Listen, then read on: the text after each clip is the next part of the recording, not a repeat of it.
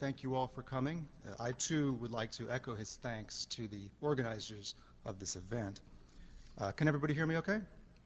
Good.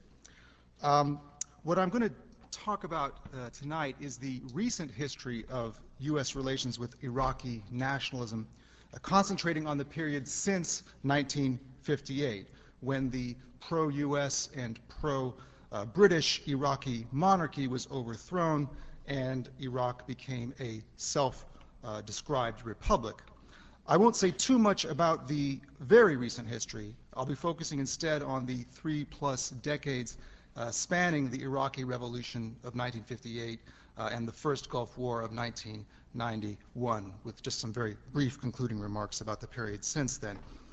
Uh, now, one point to bear in mind in all this is that uh, the borders of the modern Iraqi state were drawn at the end of World War I by the victorious European powers. Um, and it's also important to bear in mind that virtually all subsequent Iraqi governments, uh, whether serving under the monarchy or under the uh, republic, uh, have been dissatisfied with the way in which those borders were drawn. Uh, those Iraqi governments believed that uh, some areas that ended up in eastern Syria should have been awarded to Iraq. Much more importantly, they thought that Kuwait, uh, which remained a separate uh, British protectorate after World War I, uh, should have become part of Iraq. Being deprived of Kuwait not only prevented Iraq from benefiting from Kuwait's enormous uh, oil revenues, um, it denied Iraq secure access to the Persian Gulf. So over the, over the last several decades, Iraq has repeatedly gotten into conflicts with its neighbors in an attempt to revise this status quo, or in some cases, to prevent the status quo uh, from being altered in ways that further eroded Iraqi strategic interests. Um, this occurred prior to 1958, that is, during the period of the Iraqi monarchy, and of course, in the years since 1958. Uh, now, if you look at the U.S. government's reaction to these Iraqi efforts since 58, uh, you find that the United States occasionally supported the Iraqi position and occasionally opposed it. Uh, this may seem inconsistent or incoherent at first glance, but if you take a deeper look and evaluate America's actions in terms of its uh, uh, overriding strategic and economic objectives in the Persian Gulf region, uh, the U.S. position starts to appear more consistent. Since 1945, the main objectives of the United States in the Persian Gulf region have been seeing to it that the region does not fall under the control of a hostile power, and going along with that, ensuring that the region's enormous oil reserves will remain accessible to the United States and its allies. Uh, U.S. policy toward Iraq in particular uh, changed over the years because Washington's assessment of Iraq's role in securing those objectives changed as well. At some points, Iraq appeared to be one of those hostile powers likely to gain dominance of the Gulf region. Uh, at other points, Iraq appeared to be an ally in America's efforts to maintain access to Persian Gulf oil uh, and to prevent the region from falling under the control of a single hostile power. So seen from this perspective, Washington's fluctuations make uh, uh, quite a bit of sense. Another element of consistency in U.S. policy toward Iraq, I should say, uh, is that the domestic character of successive Iraqi regimes has been almost entirely irrelevant to U.S. policy. Indeed, some of the most egregious Iraqi human rights violations uh, have occurred at times when Iraq was receiving strong support from the U.S. government. So uh, what I'm going to do now is uh, briefly recount some of the main episodes in U.S.-Iraqi relations since the late 1950s, uh, which I hope will illustrate the point that the fluctuations in U.S. policy um, can be well understood in relation to the strategic objectives I just mentioned. Our um, story begins in 1958 with the violent overthrow of the Iraqi monarchy by a group of Iraqi army officers who declared that Iraq would henceforth be a republic. Uh, initially, the U.S. government took a pragmatic view of the new Iraqi regime, hoping it could do business with it. Uh, very quickly, however, the new Iraqi president, Abdul Karim Qasim, forged an alliance with the Iraqi Communist Party. Um, now, Qasim himself wasn't a communist, but he found the communists a useful ally in his effort to consolidate his power within Iraq. Uh, and at the same time, Qasim uh, began establishing close relations with the Soviet Union. The Eisenhower administration, which was in power at that time, uh, was of course very unhappy about this turn of events, and so it forged an alliance with Qasim's internal rivals, the Iraqi Ba'ath Party, which was a pan-Arab uh, secular party that had socialist leanings but was non-communist. Uh, the United States wasn't crazy about the Baathists, of course, but it saw them as far preferable to Qasim and his communist allies. And so uh, the United States began a de facto alliance with the Baathists uh, that would continue off and on for the next three decades. In 1959, the Baathists made a series of attempts, all of them unsuccessful, to mount a coup against Qasim. Uh, these coup attempts received at least the tacit support of the United States. On a couple of occasions, for example, the U.S. Embassy in Baghdad uh, learned that a coup was about to be attempted and declined to warn Qasim's government that a coup was intended. Uh, but Qasim was able to crush uh, these coups anyway. And it was, I should say, in the context of these failed Ba'athist coup attempts that a young party activist named Saddam Hussein first made his mark on history when he attempted to assassinate President Qasim in 1959. Uh, the assassination attempt failed, and Saddam had to flee the country, uh, eventually ending up in Egypt. Apparently, uh, the CIA picked up where Saddam left off. According to the biographer of Richard Helms, who at that time was the CIA's uh, chief of operations and who later became the director of the CIA, uh, in 1960, the CIA tried to assassinate Qasim by having a poisoned handkerchief sent to him. Um, now, this, this actually was just around the same time that the CIA was trying to kill Castro uh, uh, by, uh, among other uh, things, sending poisoned cigars to him. And this was almost exactly the same time that the CIA set in motion a plot that ultimately resulted in the assassination of Patrice Lumumba in, uh, in the Congo. So these, these uh, accounts of the CIA activity certainly uh, have a, a, lot of plausibility. Um, it's not known whether Qasim received the handkerchief, but it certainly didn't kill him, for he continued for some years thereafter to be a thorn in the side of the United States and its allies. Uh, in 1961, after Britain granted independence to Kuwait, Qasim revived Iraq's long-standing claim to Kuwait, prompting Britain to send forces to the region to deter a possible Iraqi invasion. Uh, the British forces were later replaced by a coalition of Arab forces uh, mobilized in response to uh, Kuwait's demand for protection. So it was sort of like a a milder and less violent version of the first Gulf War in 1991. Uh, Qasim backed down, but uh, soon he was mounting other challenges to the established order. In 1961 and 62, he began talking about nationalizing Iraq's oil facilities, which uh, at that time were under the control of the Western dominated uh, Iraq Petroleum Company. Now, this was all too much for the Kennedy administration, and in early 1963, it supported another coup attempt by the Iraqi Ba'athist Party, this one successful. According to several accounts, the CIA lent assistance to the coup plotters by allowing them to use clandestine radio stations in Kuwait. The CIA also uh, reportedly provided the coup plotters with extensive lists of suspected communists and Qasim supporters. Um, whom the Baathists proceeded to eliminate, uh, often uh, with, by extremely brutal means. Um, according to most accounts, about 5,000 people were killed in the Ba'athist purge, and many of them, incidentally, were civil servants, uh, teachers, uh, uh, bureaucrats, union leaders. You know, they weren't um, uh, necessarily uh, street thugs or anything like that. Um, so as I said, about 5,000 people were killed in the Ba'athist purge, uh, and Qasim himself was executed. After the coup, Saddam returned to Iraq, where he began his quick and bloody rise through the Ba'athist party ranks, uh, acquiring de facto power in Iraq in the 1970s. Although the United States had initially supported the Ba'athists' rise to power, relations soured in the late 1960s.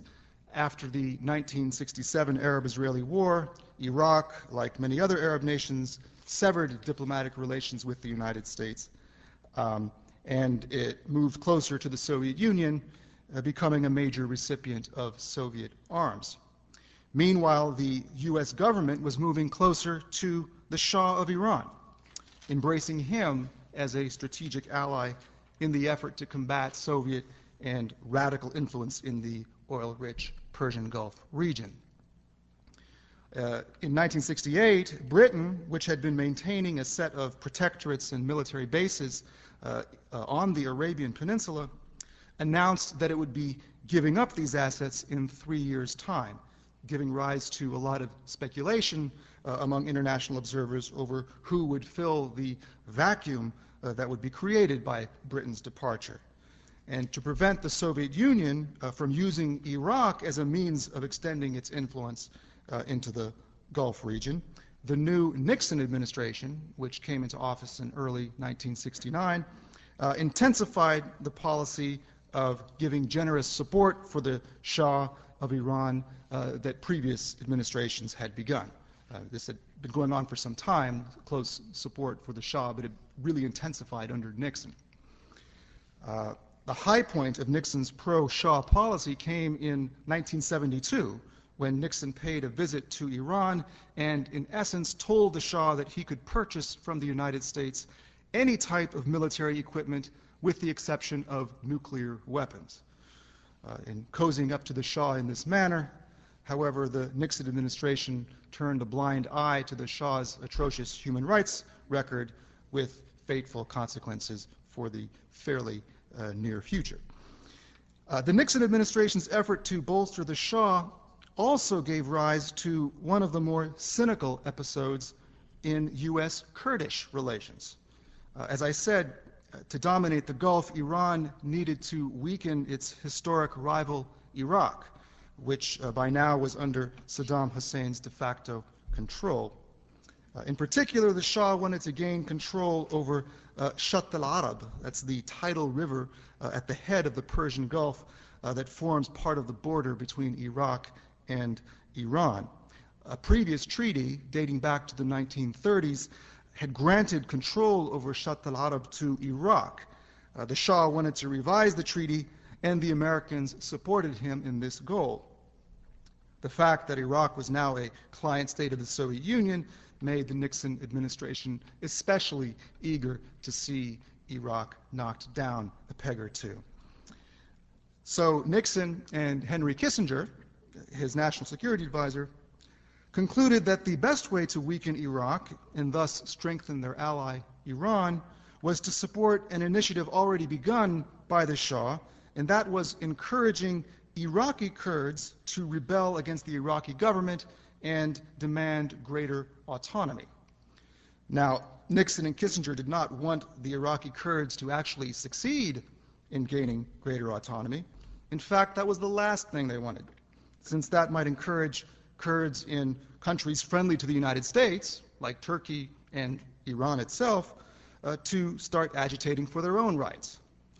The purpose, rather, was to harass and weaken the Iraqi government decreasing its ability to challenge the Shah's bid for regional hegemony. The U.S. State Department strongly opposed supporting the Iraqi Kurds in this way. Uh, but by now, Kissinger had gained control over the U.S. foreign policy apparatus, and the State Department was becoming increasingly irrelevant. Uh, in fact, once Nixon and Kissinger decided to go ahead and back the Kurdish rebellion, they didn't even tell the State Department about the decision. for fear that uh, disgruntled officials at state might leak it to the press. Even William Rogers, the uh, Secretary of State at the time, was kept in the dark. Instead, Nixon and Kissinger worked through the CIA, getting the agency to funnel $16 million to the Iraqi Kurds over the period 1972 to 1975. Now, actually, this was not a great deal of money. It was more symbolic than anything else.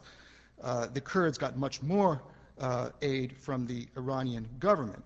The main purpose of the CIA payments was to convince the Kurds that the United States was on their side, uh, strengthening their determination to fight on, and thus to continue to weaken Saddam Hussein's uh, hand. The Kurds were indeed won over by the gesture, as Mustafa Barzani, the leader of the Iraqi Kurds, confided to a reporter in 1973 I trust America. America is too great a power to betray a small people like the Kurds. Barzani, alas, would soon learn otherwise.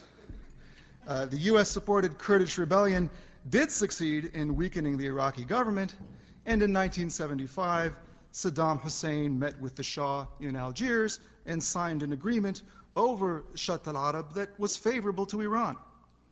Whereas under the previous agreement, Iraq had controlled Shatt al Arab, the Algiers agreement established that uh, Iraq and Iran would now share that waterway.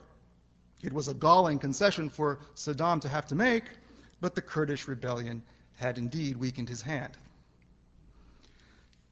In exchange for the Iraqi concession, the Shah agreed to stop aiding the Iraqi Kurds, and he promptly pulled the plug on their rebellion. Deprived of Iranian aid, the Kurds were easy prey for Saddam, who brutally crushed the rebellion, causing thousands of ordinary Kurds, men, women, and children, to flee across the border into Iran.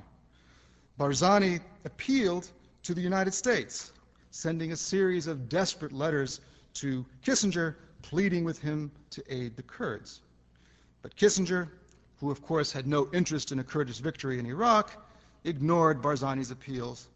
And when one of Kissinger's colleagues, colleagues expressed qualms about the abandonment of the Kurds, Kissinger famously remarked, covert action should not be confused with missionary work. So, here was a case where the Americans worked to erode Iraq's strategic position in the Persian Gulf in order to help out their ally, the Shah of Iran. Within a few years, however, a new strategic situation would arise uh, that would cause the United States to see Iraq more as an ally than as an adversary. I'm referring, of course, to the Iranian Revolution of 1978 to 79, uh, which forced the Shah from power and uh, placed Iran under the control of an Islamic government that was uh, deeply hostile to the United States. For Saddam Hussein, the Iranian Revolution presented both a danger and an opportunity. Uh, the danger was that the revolutionary fervor in Shiite Iran would spread to Iraq's own Shiite population especially since the new Iranian government was openly calling for a Shiite rebellion in Iraq. But the opportunity for Iraq was the chance to overturn the Algiers Agreement of 1975, uh, whereby Iraq had reluctantly agreed to share Shatt al-Arab with Iran. And so, to confront the danger and exploit the opportunity, in September 1980, Saddam launched a major war against Iran the resulting Iran Iraq war would continue for eight years, causing about a million casualties on both sides.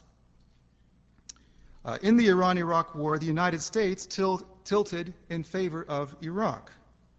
Although Saddam's regime was extremely unsavory, and although it still received considerable support from the Soviet Union, uh, the United States saw revolutionary Iran as even worse. So now there was a reversal of the previous American position, with the United States working to strengthen Iraq's uh, strategic position, seeing Iraq as a bulwark against the possible expansion of revolutionary Iran. Throughout the 1980s, the Reagan administration gave considerable assistance to Iraq. It provided Iraq with tens of millions of dollars in agricultural credits, that is, loans that enabled it to buy agricultural products from American farmers.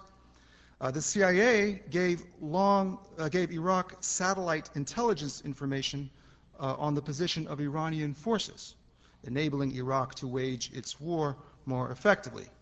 The U.S. government also allowed a number of American companies to provide Iraq with the materials needed for making chemical weapons, and a number of Western European countries, France in particular, went even further, directly selling Iraq sophisticated weapon systems. Another way in which the Reagan administration showed its preference for Iraq was, of course, by taking a tolerant attitude toward Saddam Hussein's war crimes. As I'm sure you know, on a couple of occasions during the Iran-Iraq war, the Iraqi government used chemical weapons, uh, first against Iranian soldiers and then against Iraqi Kurds living in eastern Iraq, whom the Iraqi government accused of collaborating with Iran. Uh, most of the victims of the latter attack were Kurdish civilians, including old people, women, and children. When news of these atrocities came to light, the Reagan administration did criticize them, but it did so in very mild terms, imposing no sanctions or other forms of punishment on the Iraqi government. With Iraq's invasion of Kuwait in 1990 uh, and the Gulf War of 1991, the American pendulum swung back to hostility toward Saddam Hussein's regime, and it has, of course, remained there ever since. Even so, there have been some important changes in the underlying strategic justification for such a policy. Uh, in the immediate aftermath of Iraq's invasion of Kuwait, U.S. hostility toward Iraq uh, could be understood as still follow, falling under the general rubric of preventing a power hostile to the United States, in this case Iraq itself, from gaining dominance in the Persian Gulf region. I mean, you could have said that about U.S. policy in the immediate aftermath of the Iraqi invasion of Kuwait. But after the United States had stationed a massive force of its own in Saudi Arabia, which began appearing within days of uh, the Iraqi invasion of Kuwait, and especially after Iraq had been resoundingly defeated in the Gulf War, uh, which was shortly uh, followed by the establishment of no-fly zones uh, that prevented Iraq from using its own aircraft over much of its own country. Um, after all that, the United States itself had gained unquestioned dominance in the Gulf region. So the goal now became not to forestall any hostile takeover of the region, but rather to ensure that American dominance would continue indefinitely and indeed be enhanced. So it's in this context that the current war in Iraq needs to be understood. For despite all the talk about uh, turning over the administration of Iraq to some Iraqi governing authority at the earliest possible date, uh, it's quite clear that the Bush administration intends to enjoy what Colin Powell, in a recent moment of candor called significant dominating control over how the situation in Iraq unfolds in the future. Certainly, this notion of enjoying dominating control over post war Iraq is consistent with a whole series of other statements and documents issued and leaked by the Bush administration in recent months, outlining a remarkably ambitious vision of American global power in the 21st century in the Middle East and elsewhere. U.S. objectives regarding Persian Gulf oil have also become remarkably more ambitious. Whereas in previous decades the United States sought to ensure access to the region's oil for itself and its allies, it now has the prospect of directly controlling the oil of Iraq. The value here is not so much in enriching the oil interests allied with the Bush administration, although I'm sure they will uh, in the course of time be enriched. Uh, it's more in allowing the U.S. government to have its hand on the spigot of Iraqi oil with all that implies uh, in the way strategic and political leverage uh, over allies and adversaries alike can be exerted. So once again, a certain skepticism is in order regarding the quasi-socialist rhetoric coming out of Washington about how uh, Iraqi oil is the inalienable, inalienable birthright of the Iraqi people and so forth. So um, there's a lot more to say about this, uh, but perhaps I'll end my unilateral presentation and uh, await for the question and answer period to continue this discussion. Thank you very much.